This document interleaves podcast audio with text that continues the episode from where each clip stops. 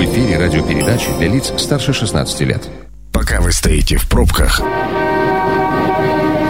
мы начинаем движение.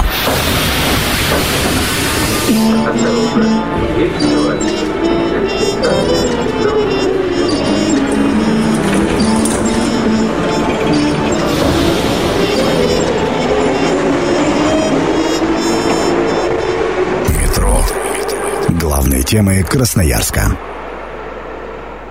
Все граждане, проживающие на территории Красноярского края, могут покидать свое жилище, свои квартиры, свои дома только в особых случаях. Ну, прежде всего, если есть медицинские показания при обращении в различные медицинские учреждения, также для посещения ближайших продовольственных магазинов и аптек, либо если они выходят для того, чтобы вынести мусор, либо выгулять своих домашних питомцев, ну, а также если эти люди работают на предприятиях, чья деятельность в настоящее время не приостановлена. Добрый вечер. Это программа «Метро». Дмитрий Полуянов, Сергей Васильев и Анатолий Цыкалов, вице-премьер правительства Красноярского края, который открыл нашу сегодняшнюю программу.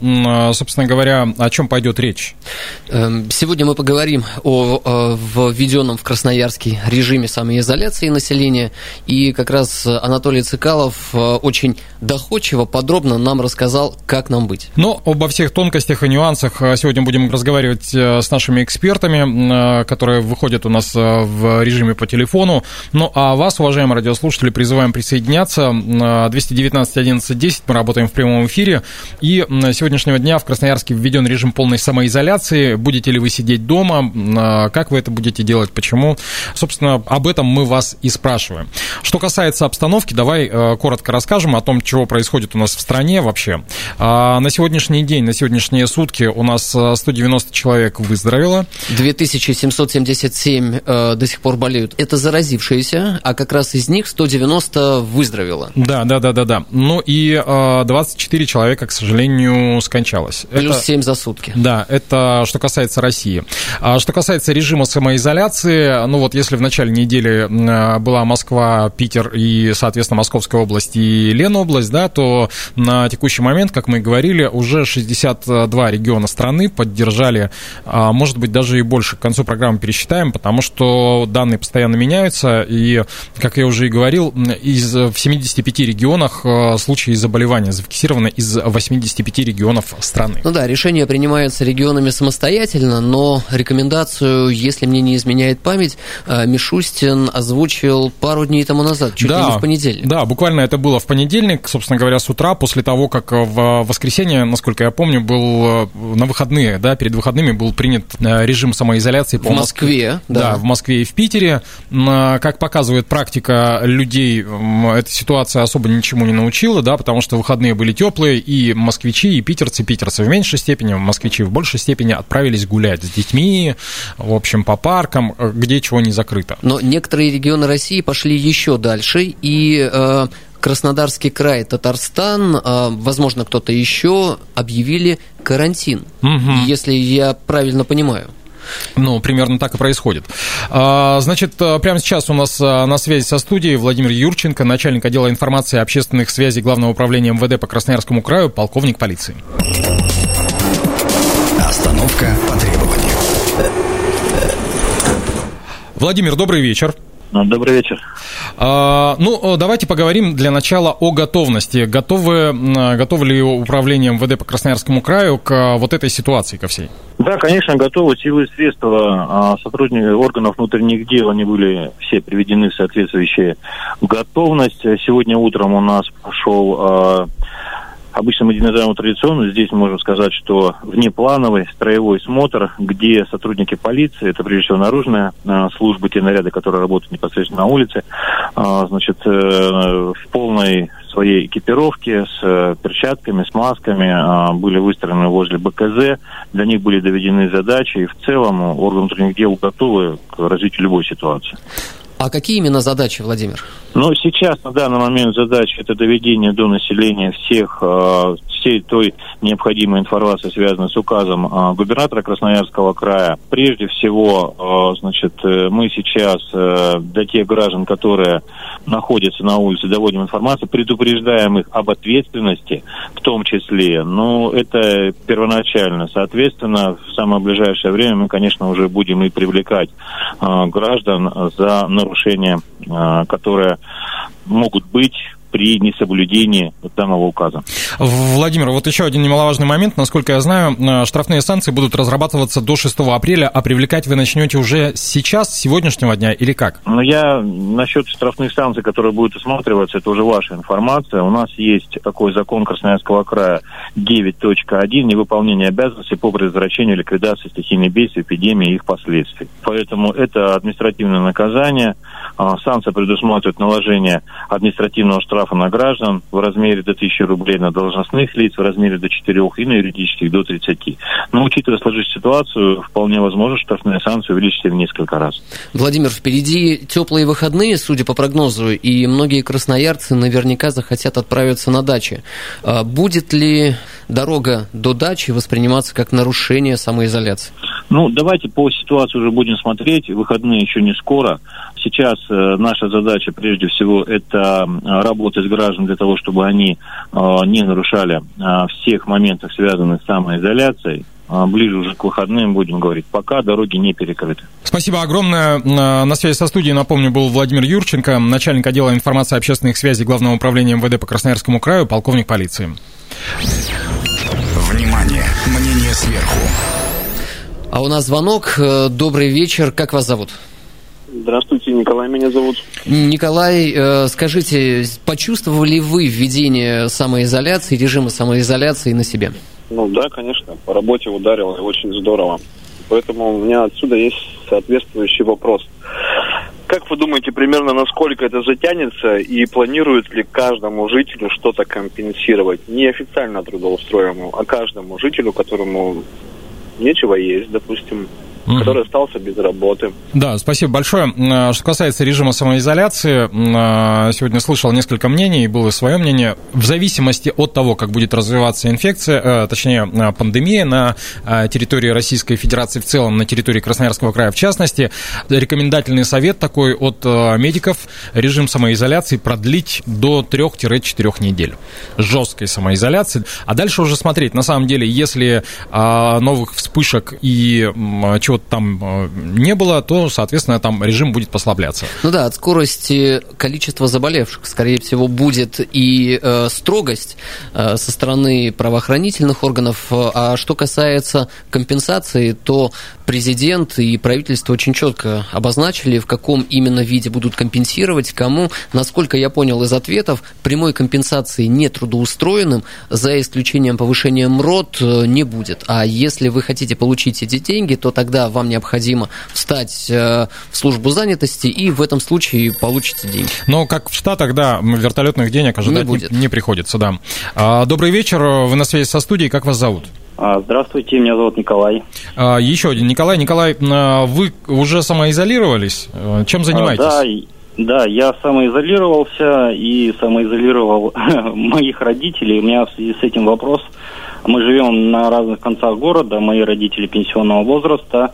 Я им, соответственно, привез все продукты необходимые, но непонятно, насколько затянется вся эта ситуация. И как мне быть, когда в следующий раз потребуются продукты моим родителям? То есть, если я куда-то поеду, меня оштрафуют, и как мне доказывать, что я, в общем-то, не просто так вышел из дома? Знаете, Николай, вопрос на самом деле сложный, и, наверное, мы с Димой... У нас ответа точно нет. Да, мы можем только предположить. Да, во-первых, существуют волонтеры, которые занимаются вот ровно вот этим. Да, это один из вариантов и один из выходов. Во-вторых, ну, действительно, если все пойдет, ну, сплюнуть остается, да, если пойдет все неплохо, то через пару недель такой жесткий режим, наверное, все-таки будет снят. Да. А вопрос Владимиру Юрченко, который был у нас на связи некоторое время назад, относительно строгости наказания, пока я точно от него не получил ответа такого однозначного и услышал для себя, что многое будет зависеть от развития ситуации. Ну вот, к примеру, после выходных в Москве повысили штрафные санкции до 4000 на гражданских лиц. И более того, сегодня, по-моему, или вчера вечером рассматривали, чтобы и еще накинуть, то есть до 5000 за невыполнение режима самоизоляции. Знаешь, что мне интересно, Сергей, а какое количество штрафов уже выписали? У тебя нет такой информации? К сожалению, нет. Но было бы интересно. Да. Прямо сейчас поговорим с пресс-секретарем Министерства здравоохранения Красноярского края Зоей Масленниковой. Остановка по требованию. Зоя, добрый вечер. Зоя, вы с нами? Угу. Давайте попробуем еще раз связаться с нашим экспертом. 219-11-10. Еще раз напомним о том, что сегодня, с сегодняшнего дня, губернатором Александром Уссом подписан указ о введении режима всеобщей самоизоляции. И, собственно говоря, мы спрашиваем, как вы в этом режиме? Как вы самоизолировались? Да, как вы живете? И вот как раз телефонный звонок. Добрый вечер. Как вас зовут? Здравствуйте, меня Никита зовут. Никита, ваша работа... Вы работаете или вы студент? Не, я работаю как раз по городу, передвигаюсь, есть разрешение на работу и так далее, от работодателя. Вопрос в другом, касаемо этой самоизоляции, скажите, пожалуйста, на каком основании у нас выписываются штрафы? Ведь, согласно Конституции, ограничение свободы передвижения любого гражданина, она, в принципе, этой Конституцией обуславливается. Но не введен режим ЧС, у нас введены какие-то рекомендации. То есть я за карантин, пожалуйста, вводите карантин. Только почему у нас такие действия происходят? Почему у нас государство, бизнес, просто не то, что на колени, а прям обезглавливает. Никита, спасибо огромное за вопрос. Но Владимир Юрченко на него как раз и ответил. Это краевой закон, да, который о несоблюдении режима во время эпидемии. Почему этот закон был введен? И до эфира в новостях слышали комментарий эксперта, что было 3 сценария. Остается 3 сценария развития пандемии и вирусу у нас в Красноярске. Мы идем, насколько я понимаю, по достаточно такому мягкому сценарию, и, судя по количеству заболевших, заразившихся, у нас все относительно неплохо. И я слышал пару дней тому назад индекс Яндекса, который показал, что мы на 1 или на 2 месте по выполнению и по количеству людей и автомобилей в городе. Мне кажется, все неплохо, но для того, чтобы соблюдалось и как можно скорее закончилась пандемия, нужно посидеть дома и все-таки соблюсти, не опираясь на юридические тонкости закона. Еще раз попробуем связаться с нашим экспертом. Зоя, добрый вечер. Добрый вечер, да, вы совершенно правы. Именно поэтому и вводятся все эти ограничительные мероприятия. Это для безопасности наших жителей. И именно поэтому придется все-таки немножечко потерпеть и смириться с тем, что, может быть, будет не совсем комфортно в какой-то момент. Зоя, извините, я перебью. Для наших радиослушателей я еще раз представлю, что на связи со студией Зоя Масленникова, пресс-секретарь Министерства здравоохранения Красноярского края. Зоя, скажите, пожалуйста, насколько сегодня готовы наши лечучреждения, и насколько, по вашим прогнозам, затянется эта вся история? Насколько она затянется, тут сказать очень сложно, потому что наш эксперт Алексей Владимирович тоже говорил, что да, есть некий сценарий на несколько недель, но если у нас будет хорошая ситуация, если у нас будет действительно плата и такое ровное течение развития этой болезни, то вполне возможно, что сценарий будет варьироваться от сокращения сроков, и наоборот до увеличения, если вдруг мы увидим, что люди начали активно болеть. Пока для того, чтобы мы могли обеспечить все эти карантинные мероприятия, лечебные учреждения мы не закрываем, они как оказывали медицинскую помощь гражданам, так и оказывают, но тем не менее есть некоторые изменения, которые направлены на то, чтобы максимально обслуживать пациентов на дому. Особенно касается это пожилых пациентов. А что за изменения, если не секрет? На что они направлены? Как они выглядят? Во-первых, до особого распоряжения приостановлено проведение периодических медицинских осмотров. Осмотры по внебюджетной деятельности, диспансеризация, профилактические осмотры. То есть все это мы передвигаем. Угу. Прекращена предварительная запись на прием к специалистам, к узким специалистам. Но, тем не менее, неотложная медицинская помощь как оказывалась, так и оказывается. То есть в день обращения без предварительной записи можно обратиться к медицинскому работнику, это будет участковый врач или фельдшер. Если потребуется экстренная помощь или консультация узкого специалиста в неотложной форме, она тоже принимается по показаниям и по направлению медицинского работника вот этого первичного звена. Но, как я уже повторила, сроки проведения плановых обследований по записи, они будут сдвинуты. Что касается последнего вопроса, ну вот, к счастью, барышни рожать не перестают у нас в городе. Что касается... им делать? Да, рожать ли вовремя? Да, что касается роддомов, да, рожать или подождать, может быть? Так нельзя, рожать или подождать. То есть график работы женских консультаций не изменился. Да, действительно, плановая запись и прием плановых пациентов не проводится, но при возникновении, во-первых, экстренных показаний, конечно, не надо нам эти экстренные показания, но тем не менее, пациентки могут обратиться в женскую консультацию к врачу-акушеру-гинекологу. Но плановое посещение врача-акушера и беременных женщин в так называемой низкой группе перинатального риска, я понятно это объясняю? В целом, низкая группа перинатального риска. Да, то есть те, которые у нас не... без угроз. Там, без угроз, грубо говоря, да, они, конечно, будут сокращены. Ну, а выписка лекарственных рецептов беременным женщинам будет проводиться при визите к врачу-акушеру-гинекологу. Это программа «Метро». Авторитетно о Красноярске.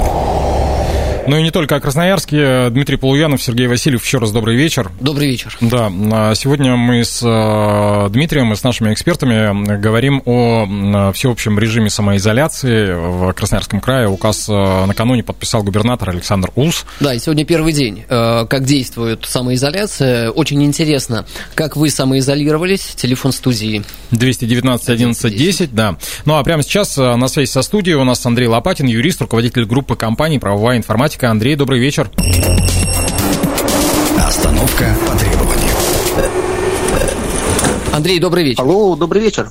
Добрый вечер. Да, слышно хорошо, насколько я понимаю. Ну вот, да. Андрей, вас-то коснулась уже история с самоизоляцией? Ну, конечно, коснулось. Со вчерашнего дня вообще сердце кровью обливается. Ну, откровенно, переживаю за то отношение, которое мы сейчас получили к правовой норме. До этого мы просто размышляли, как нам работать, да, и что делать с работниками. А сейчас я переживаю за то, что люди, ну, начинают откровенно не доверять тому, что происходит, тому регулированию, которое происходит, и у них на это есть обоснованные, жизненные, ну, обывательские, если хотите, замечания. То есть, ну, ну вот, да, вот у нас как раз слушатель Никита звонил и говорил о том, что рекомендовать могут, да, но вот я хотел как раз спросить, с точки зрения юриспруденции вообще существует такой термин, как рекомендовать, и что он... Что под собой он подразумевает, есть ли какие-то обязательства? Вот смотрите, здесь нужно говорить о норме права.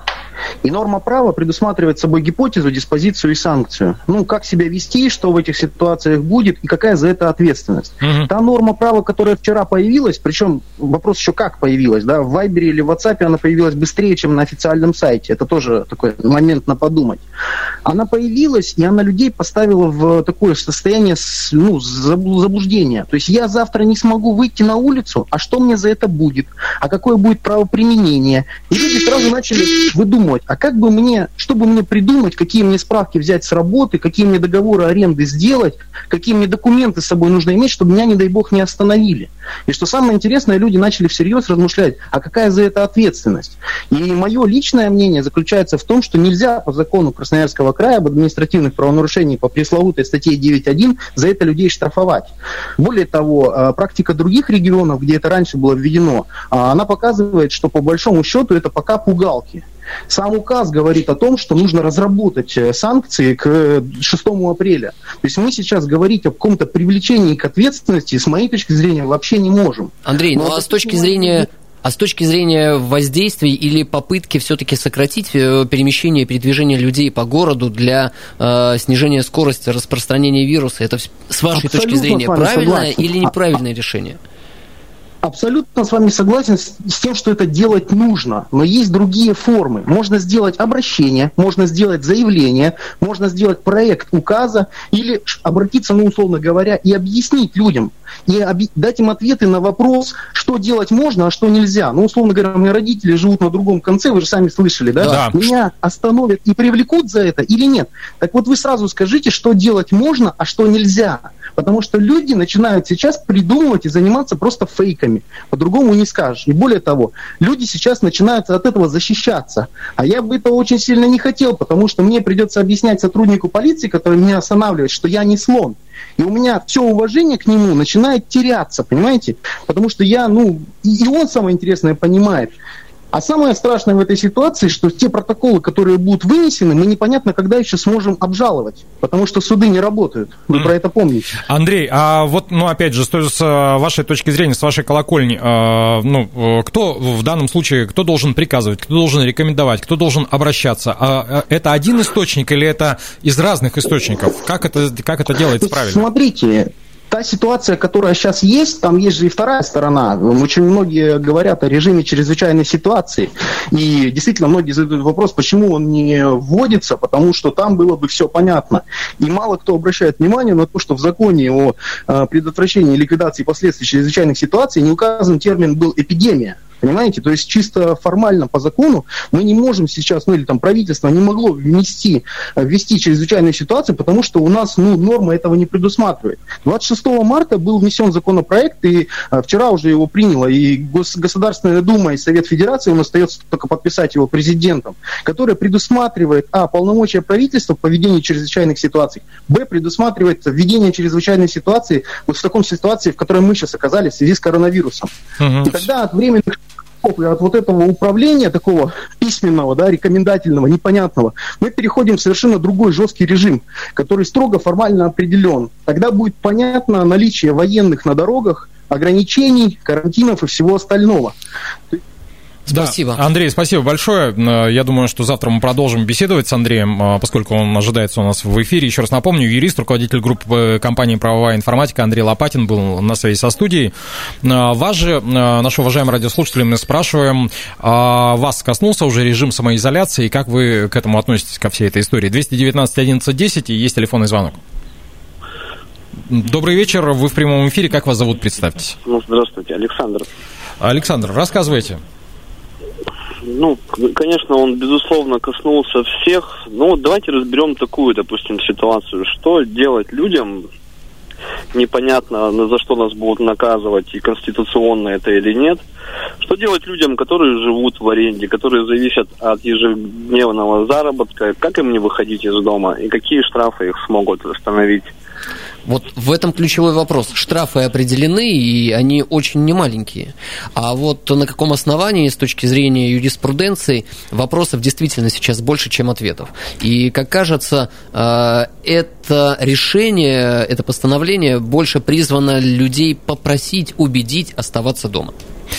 Я не знаю, мне всегда казалось, что просят несколько в иной форме. Если это просьба, если это обращение, она как-то... Здесь она больше похожа все-таки на некий указ-приказ, и возникает состояние, паника его не назовешь, но тревожности легкой... Непонимание точно. Абсолютно верно. На связи со студией политобозреватель Александр Чернявский.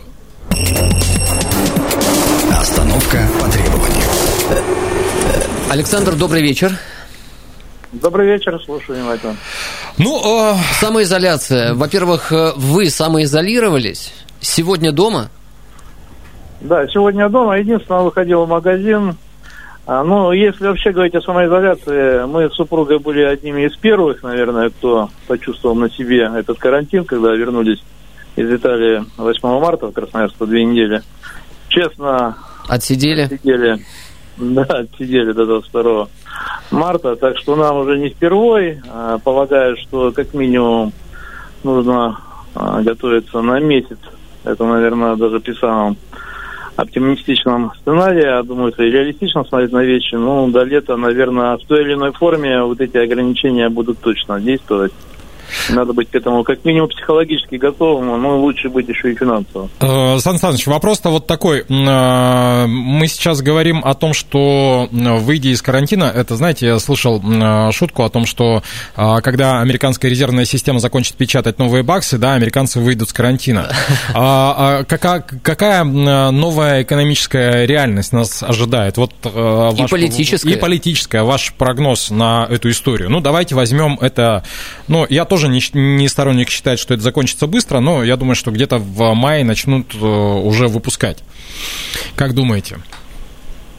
Я полагаю, что, безусловно, надо смотреть ближайшую перспективу, но и долгосрочные последствия того, что вообще произошло в мире. Если мы говорим о ближайшей перспективе, ну, условно говоря, до конца года нас ждут крайне сложные и трудные времена, с учетом даже той статистики, которая есть, что у половины населения закредитованность, 2/3 не имеют никаких накоплений. То, что вот эти ближайшие недели страна практически будет парализована, ну, кроме там самых, не знаю, необходимых отраслей, там, типа сельского хозяйства, всяческие там экстренные службы, там, продовольствия и так далее. Понятно, что это нанесет колоссальный удар по бюджету. Я думаю, будет очень много социальных проектов заморожено, отложено до лучших времен. Более того, Александр Усс 26 марта, когда выступал с отчетом, сказал об этом достаточно открыто. В его речи прозвучала такая фраза: «Поставить на паузу придется многие проекты». Проблема в том, что никто не понимает глубину вот этого падения. Ну, я думаю, месяц-полтора – это еще не самое страшное. Не дай бог, если это 3-4 месяца, это, конечно, будет крайне сложно. И мы уже видим, кстати, по той же Европе, вроде бы благополучная, где, ну, в общем, социальное недовольство зреет. Особенно там на юге Италии и так далее.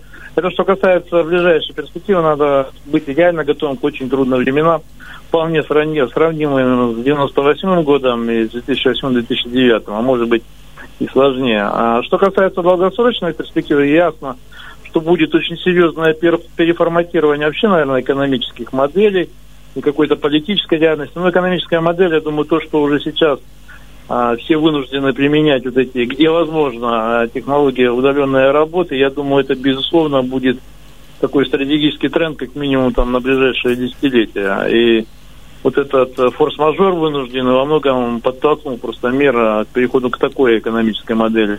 Ну, а политическая реальность, что-то мне подсказывает, мы будем наблюдать последствия, примерно те, которые были в Штатах после 11 сентября 2001 года, после знаменитых терактов, когда ради своей безопасности те же самые свободолюбивые американцы легко и просто согласились с довольно существенным ограничением своих гражданских свобод и прав. В этом смысле, да, в этом смысле, я думаю, мир, к сожалению, идет, видимо, к этой реальности, тем более мы пока видим, что, например, авторитарный или там даже тоталитарный Китай демонстрирует гораздо более серьезные успехи по сдерживанию пандемии, чем либеральные демократии. Но это, знаете, здесь это все от лукавого, конечно. Как правило, вот эти жесткие политические системы, они на самом деле в чрезвычайных ситуациях не раз доказывали свою большую эффективность, чем демократические страны. Кстати, вспомнить легко даже в ту же Вторую мировую войну, когда все очень легко легли под Гитлера, и только фактически Советский Союз смог со своей очень жесткой властной конструкцией противостоять нацизму. Сан Саныч, спасибо огромное. Время эфира, к сожалению, ограничено. Я думаю, что мы с вами отдельно встретимся на эфире и отдельно поговорим на тему политического мироустройства в ближайшей перспективе. А впереди станция «Народная», и сегодня мы спросили у красноярцев, они все-таки есть на улицах. С сегодняшнего дня введен режим полной самоизоляции. Вы будете сидеть дома или нет? Если да, то почему? Станция «Народная». Что говорят красноярцы?